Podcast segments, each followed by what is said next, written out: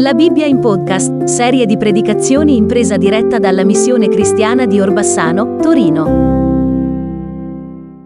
Allora, Matteo 6, cominciamo dalla lettura, poi dopo vediamo il resto. Guardatevi dal praticare la vostra giustizia davanti agli uomini per essere osservati da loro, altrimenti non ne avrete premio presso il Padre vostro che è nei cieli. Quando dunque fai l'elemosina, non far suonare la tromba davanti a te come fanno gli ipocriti nelle sinagoghe e nelle strade per essere onorati dagli uomini. Io vi dico in verità che questo è il premio che ne hanno. Ma quando tu fai l'elemosina, non sappia la tua sinistra quel che fa la destra, affinché la tua elemosina sia fatta in segreto. E il Padre tuo che vede nel segreto te ne darà la ricompensa, prima ricompensa. Quando pregate non siate come gli ipocriti poiché essi amano pregare stando in piedi nelle sinagoghe e agli angoli delle piazze per essere visti dagli uomini. Io vi dico in verità che questo è il premio che ne hanno. Ma tu quando preghi entra nella tua cameretta e chiusa la porta, rivolgi la preghiera al Padre tuo che è nel segreto. E il Padre tuo che vede nel segreto te ne darà la ricompensa, seconda ricompensa. Nel pregare non usate troppe parole come fanno i pagani, i quali pensano di essere esauditi per il gran numero delle loro parole. Non fate dunque come loro, poiché il Padre vostro sa di cui, delle cose di cui avete bisogno, prima che gliele chiedate. Voi dunque pregate così, Padre nostro, che sei nei cieli sia santificato il tuo nome, venga il tuo regno, sia fatta la tua volontà, come in cielo anche in terra. Dacci oggi il nostro pane quotidiano, rimettici i nostri debiti, come anche noi li abbiamo rimessi ai nostri debitori. Non ci esporre alla tentazione, ma liberaci dal maligno. Perché se voi perdonate agli uomini le loro colpe, il Padre Celeste perdonerà anche a voi, ma se voi non perdonate agli uomini, neppure il Padre vostro perdonerà le vostre colpe. Quando digiunate, non abbiate un aspetto malinconico come gli ipocriti, poiché essi si sfigurano la faccia per far vedere agli uomini che digiunano. Io vi dico in verità, questo è il premio che ne hanno. Ma tu, quando digiuni, ungiti il capo lavati la faccia affinché non appaia agli uomini che tu digiuni, ma al Padre tuo che è nel segreto. E il Padre tuo che vede nel segreto te ne darà la ricompensa. Terza ricompensa. Fin qui la lettura della parola. Ci avete mai fatto caso a questa parte? Solo in questa parte Gesù sta parlando di queste ricompense, riferendosi a che cosa? Eh, sì, faccio. Riferendosi a quella che è l'elemosina, quella che è la carità, quello che è il donare, quello che è il dare per il prossimo, quella che è la preghiera, quello che è il digiuno. Partiamo dal primo punto, l'elemosina. La parola di Dio ci dice che amavano far questo. Vi ricordate anche la storia della vedova, no? Che si presentavano questi farisei ben vestiti, no? Davano le loro parti, dimostravano, mostravano che stavano dando. Qui la parola dice amate fa squillare la tromba. Voi cosa immaginate? Che mentre questi vanno a dare l'elemosina c'è qualcuno che suona la tromba di tutti loro? Peppe, peppe, peppe, sta dando l'offerta. No, la tromba era la forma del contenitore dove si mettevano i denari e quando mettevano i denari questo squillava. No? Provate a immaginare. E quindi loro amavano far sentire pem, pem, pem, pem, quanto stavano mettendo. Eh? E Gesù lo dice, voi lo fate per essere trovati approvati dagli uomini, per farvi vedere dagli uomini. Guardate che qui Gesù sta dando una mazzata, un insegnamento molto forte, perché in questo caso specifico stava parlando con i farisei. È vero? E se voi avete fatto caso, grazie, inizialmente questa parola mh, mm, apre in questa maniera. Guardatevi dal praticare la vostra giustizia davanti agli uomini per essere osservati da loro. Quindi cominciamo a capire che questa parola ci dice che ogni cosa che noi facciamo dobbiamo farla per Dio e basta. Non curandoci degli uomini, di ciò che pensano gli uomini e soprattutto di non cercare l'approvazione degli uomini. Allora qui Gesù stava dicendo è inutile, non serve a nulla quello che voi fate, quanto mettete, perché Dio, il Padre che vede nel segreto, non vi darà la ricompensa. Ma quello che tu fai, dice in questo caso, quello che tu dai, tu te lo devi dimenticare. Quando la parola dice la tua destra non sa quello della sinistra, significa deve dimenticare, perché tu non l'hai fatto per un tornaconto, tu lo hai fatto per Dio. Alleluia. E qui non stiamo parlando solamente di denaro, qui parliamo di amore per il prossimo, di darsi e di, spender, di spendersi per l'altrui persona. Vi ricordate la parabola del buon samaritano, no? Alla fine, dopo che è stato bistrattato dai religiosi a giusta causa, non ve lo dimenticate questo, perché il fatto che il sacerdote passava oltre, il levita passava oltre, era dettato dalla legge, perché non potevano diventare impuri toccando un uomo moribondo. Ma quel buon samaritano che aveva deciso di essere guardato da Dio e non dagli uomini, raccolse quell'uomo sul bordo della strada, lo mise, lo portò all'oste e gli disse prenditi cura e quello che spenderai al mio ritorno io ti darò. Questo amore altrui per il prossimo è l'amore di Gesù. E quando facciamo questo non lo facciamo per essere osservati dagli uomini, ma lo facciamo per Dio. Attraverso questa parola vi spiego il perché io non sono amante dei social, il perché non voglio mettere la comunità e i culti nei social. Perché il rischio è di partire con le buone intenzioni e di finire invece con l'andare a vedere le visualizzazioni, le approvazioni delle persone che ti dicono quanto siete bravi, quanto siete belli. Magari partiamo con tutto il buon sentimento e poi magari finiamo elogiati. È vero? Ma questa parola mi ha ricordato che io devo operare nel segreto. Perché il Padre mio che vende nel segreto me ne darà la ricompensa. Cosa pensate? Che se finiamo su Facebook aumentano i credenti? E cosa ci serve? Vengono qui per la pubblicità che facciamo? E che cosa ci serve? È Dio che salva. È Dio che tocca il cuore. È Dio che compunge di peccato. Non è Facebook, non è il fatto di essere visti.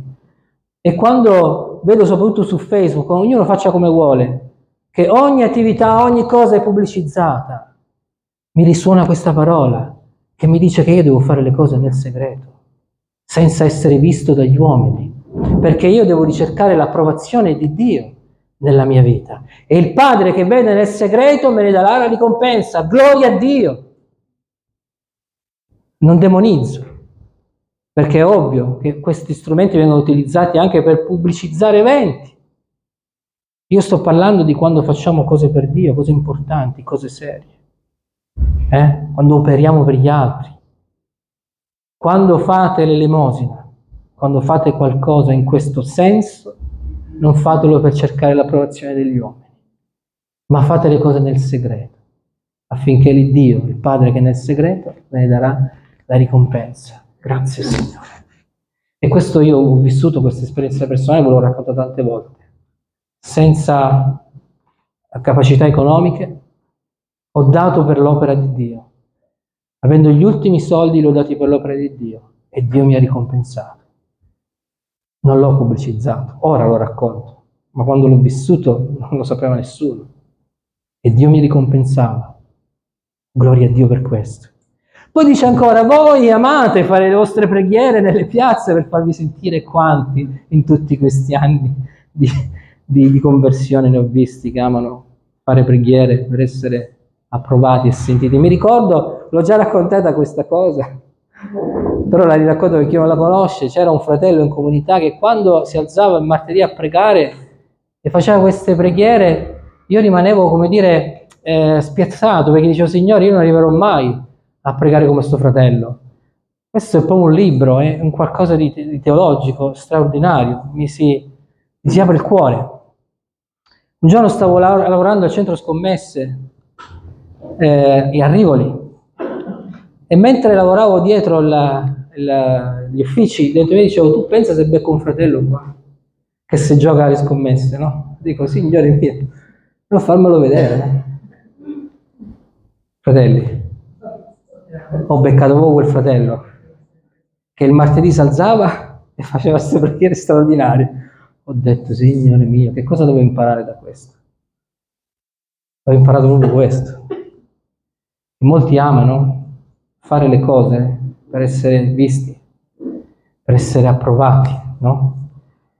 E questa, guardate che questa parte della preghiera è importante, caro mio, perché a differenza, anzi al contrario, molti non pregano, perché non si sentono adatti a pregare, perché molti dicono, sentono il fratello o la sorella che fa una bella preghiera, dice ma com'è bella sta preghiera che fa sto fratello, sta sorella. Mi ricordo che mia nonna mi diceva sempre, io, fa una bella preghiera.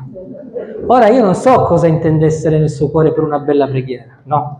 Ma non so se possiamo definire una preghiera bella o una preghiera brutta.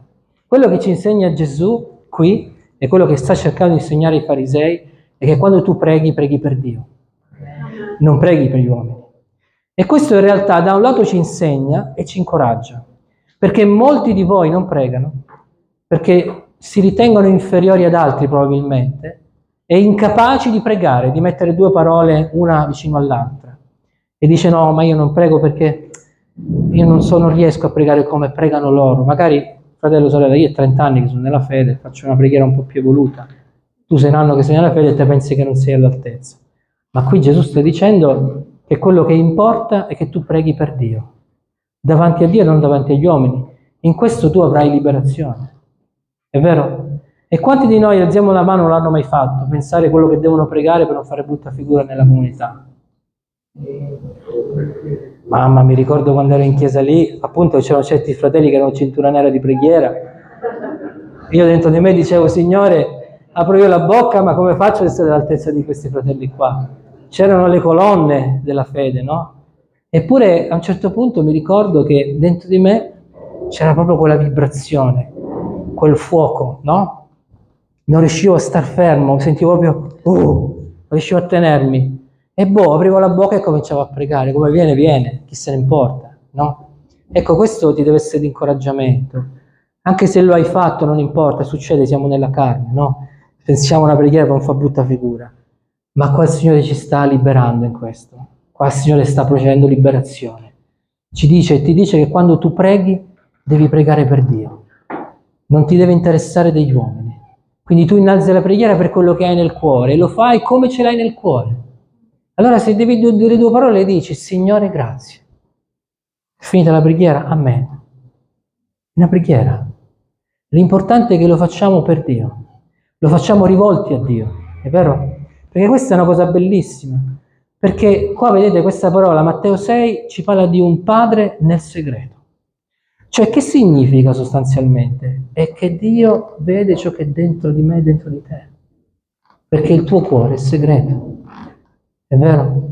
I tuoi reali sentimenti, quello che tu sei veramente lo sai tu, perché è nascosto. Ma Gesù ci dice che c'è un Padre che è nel segreto. E quindi vede realmente tu cosa stai pensando, no? Cosa hai dentro. E quel Padre che ti vede nella tua segretezza, quando tu lo fai con sincerità, senza ipocrisia, te ne darà la ricompensa. Eh, ricordavamo in questa settimana che ipocrisia deriva dal termine attore, recitare, quindi essere qualcuno che non sei. È vero? E Gesù sta ammonendo questo comportamento ipocrita. Voi dovete essere veri, così come siete, sinceri. Ah, che liberazione! È vero? E, non è. Io mi ricordo che quando andavo in comunità, diceva Iva, è stato per 18 anni in una comunità, noi forse quasi altrettanti in un'altra, ma dovevamo vestire una certa parte. Cioè non potevo permettermi di essere me stesso. Dovevo vestire i panni del credente che doveva stare a determinate regole, è giusto? Non ero libero.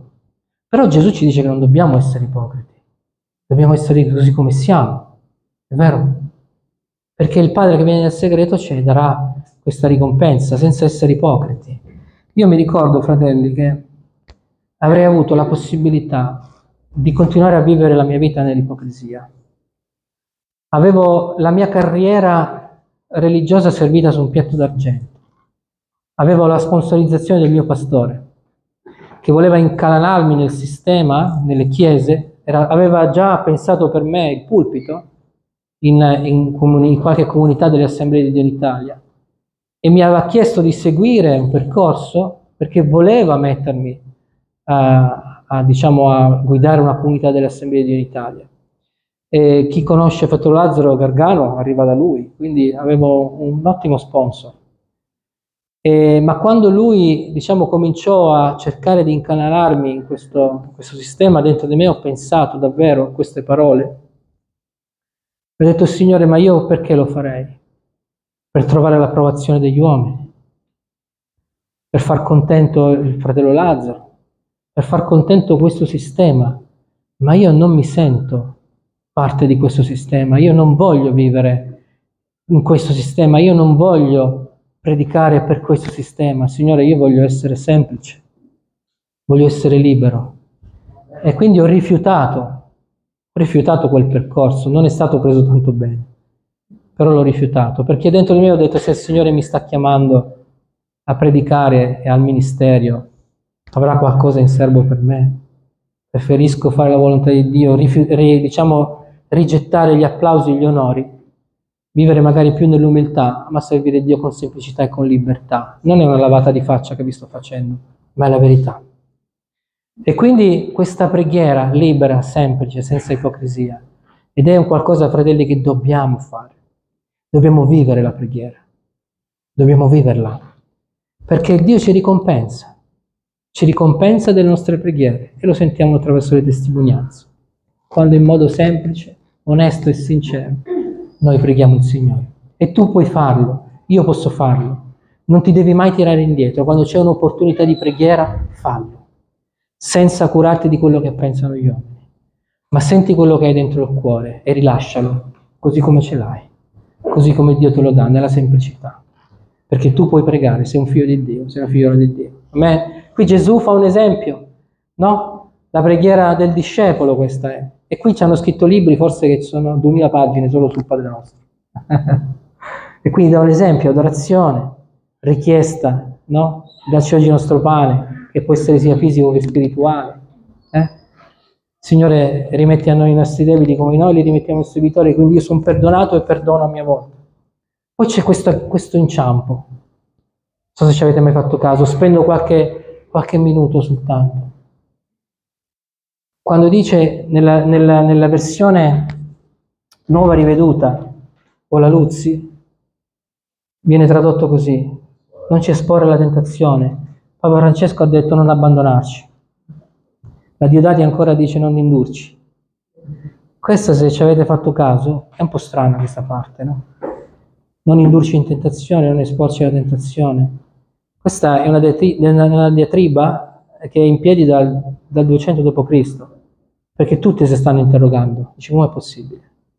Possibile che Dio ci induca alla tentazione? È inutile che ci giriamo con parole, frasi, andiamo a cercare termini. Non ci induce in tentazione. C'è qualcosa che sta. Anche io me lo sono chiesto, ieri ne parlavo con Manuela, l'ho messa in crisi. Cioè non ti so rispondere. non è una facile risposta. Teologi di grande calibro, no? Erano Origene, e poi c'era l'altro, non mi ricordo, Tertulliano. Hanno cominciato a domandarsi e fare. C'è certamente qualcosa di di ancora non conosciuto. Rimane un po' un mistero questa frase. Certo è, forse si comprende attraverso, io ho letto anche varie ipotesi teologiche nei secoli dei secoli, e sicuramente si sta chiedendo al Signore di eh, non cadere, no? di non finire sotto il gioco della tentazione ed essere liberati dal male che porta in quella tentazione. Non c'è una parola chiara che io posso dire è così, però questo certo è una nota un po' strana in questa preghiera, ma io sono certo che il Signore ci svelerà la reale formula di questa preghiera. Non ci cambia molto la vita, è vero? Anche perché sappiamo che Dio non tenta nessuno.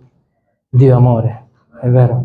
Anzi, Egli ci aiuta ad uscire dalla tentazione, essere liberati dalla tentazione. Amen. E quindi in questa preghiera segreta, quando dice chiudi, vabbè, io non sto, avrei dovuto dire molto di più, ma accorcio, perché poi c'è chiuditi nella cameretta, serra l'uscio della porta, ma andiamo avanti. Parliamo del digiuno per concludere. Ora dice anche qua, i farisei erano anche cintura nera veramente nel digiuno, nell'essere degli ipocriti, cioè veramente avevano le stelle come ipocrita. Quindi quando digiunavano facevano vedere a tutti che digiunavano, no? Come mio figlio ieri, che ieri notte è stato male, che aveva un dolore alla, alla schiena, vero? Distrutto, poverino, no? La mattina la mattina è arrivata Grace, c'era sua Grace Cucinetta, hanno giocato, hanno fatto destra, sinistra, manco, su e giù. Andiamo a pranzo dai miei. Come saliamo su, comincia a fare...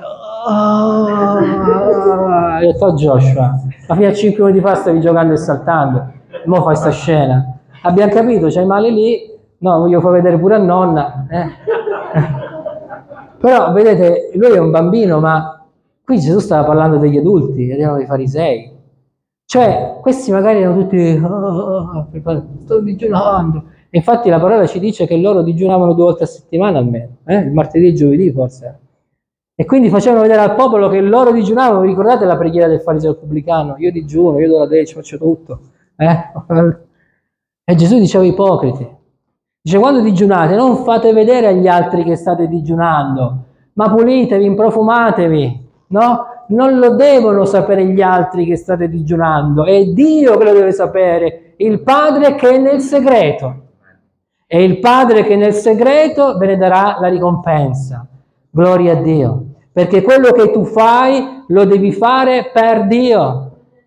È per Lui che lo fai.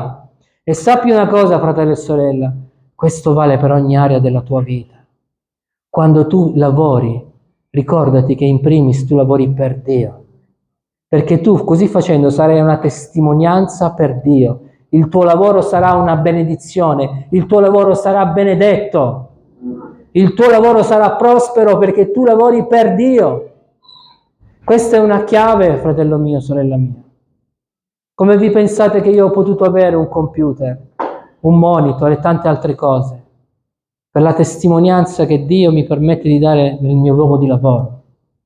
E come abbiamo ricordato, non so se era martedì, quando tu arrivi e dici verso l'asina, e i padroni dell'asina, mi serve l'asina perché il maestro ne ha bisogno.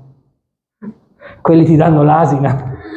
Mi serve un computer perché il maestro ne ha bisogno. E anche il monitor, mi dimenticavo. Tieni, prendi il computer e il monitor perché il maestro ne ha bisogno. Gloria a Dio. Qualsiasi cosa facciamo, la facciamo per Dio. Spendo altri due minuti per il digiuno e qua, bo bo bom, darò una bomba ma sono io che parlo e non il Signore. Se voi ci fate caso, del digiuno si parla fino ad Atti degli Apostoli, non più. Dalle lettere Paoline in poi non lo vediamo più. Il digiuno era una pratica prettamente del Vecchio Testamento ed era una pratica consolidata. Gesù ne parla quando c'è quel figlio epilettico, ma solo in un Vangelo, nell'altro no, non compare. E parla della liberazione di uno indemoniato, ma se noi andiamo a vedere in Atti degli Apostoli e nelle lettere, i demoni vengono scacciati senza il digiuno. Quindi, per venire a noi, il digiuno non è spazzato via da quelle che sono le pratiche cristiane, ma lo dobbiamo vedere sotto un'altra ottica. Il digiuno è una sottomissione dell'anima hm, a pro della preghiera dello spirito. Oggi sotto la grazia il digiuno non può avere la stessa forma dell'antico patto, perché l'antico patto era visto come una forma quasi di sacrificio. È vero? Oggi il digiuno non può essere la stessa cosa, perché siamo sotto la grazia e Dio non ci chiede nessun sacrificio. Quando leggiamo in Atti degli Apostoli i digiuni che facevano, si parla di consacrazione di preghiera continua, gloria a Dio, e probabilmente, questo vi dico sono io che parlo, secondo la mia meditazione, il loro digiuno era una forma davvero di dedicazione totale alla preghiera, talmente in preghiera che non potevano, non avevano neanche il tempo e non, non pensavano neanche di mangiare. Il mio compare, quando lavorava al negozio, non so se ancora oggi, era preso nel lavoro che diceva io a pranzo non mangio mai mangio poi la sera? Se noi siamo in preghiera, per esempio, e siamo dedicati alla preghiera, non ci rendiamo neanche conto del tempo che passa e probabilmente se dobbiamo mangiare non mangiamo neanche e stiamo automaticamente praticando il digiuno. Questo è un mio pensiero, ma lascio a voi la libertà di praticare e fare quello che sentite nel vostro cuore. Ehm, io sono fermamente convinto del fatto che Gesù ha adempiuto veramente a ogni cosa e che per mezzo di lui davvero noi abbiamo la possibilità senza sacrifici di ottenere da Dio quello di cui ne abbiamo bisogno. Questo lo vediamo nella storia della Chiesa dopo Atti degli Apostoli. Va bene? Però questo lascio a voi poi ogni interpretazione e ogni, ogni formula di, anche perché concludendo, c'è una parola bellissima che a me ha toccato il cuore fin da quando ero ragazzo del digiuno, che si trova in Isaia 58. Tra l'altro nel Nuovo Testamento, quando parla in Matteo 6 del digiuno, viene richiamato Isaia 58. Eh, io sono sempre stato d'accordo con questa parola e ve lo voglio leggere perché è importante, perché non riguarda solo il digiuno, ma è un'attitudine di vita cristiana. E vedete, Isaia dice più o meno sostanzialmente le stesse parole di Gesù ai farisei in, questi, in, in Matteo 6.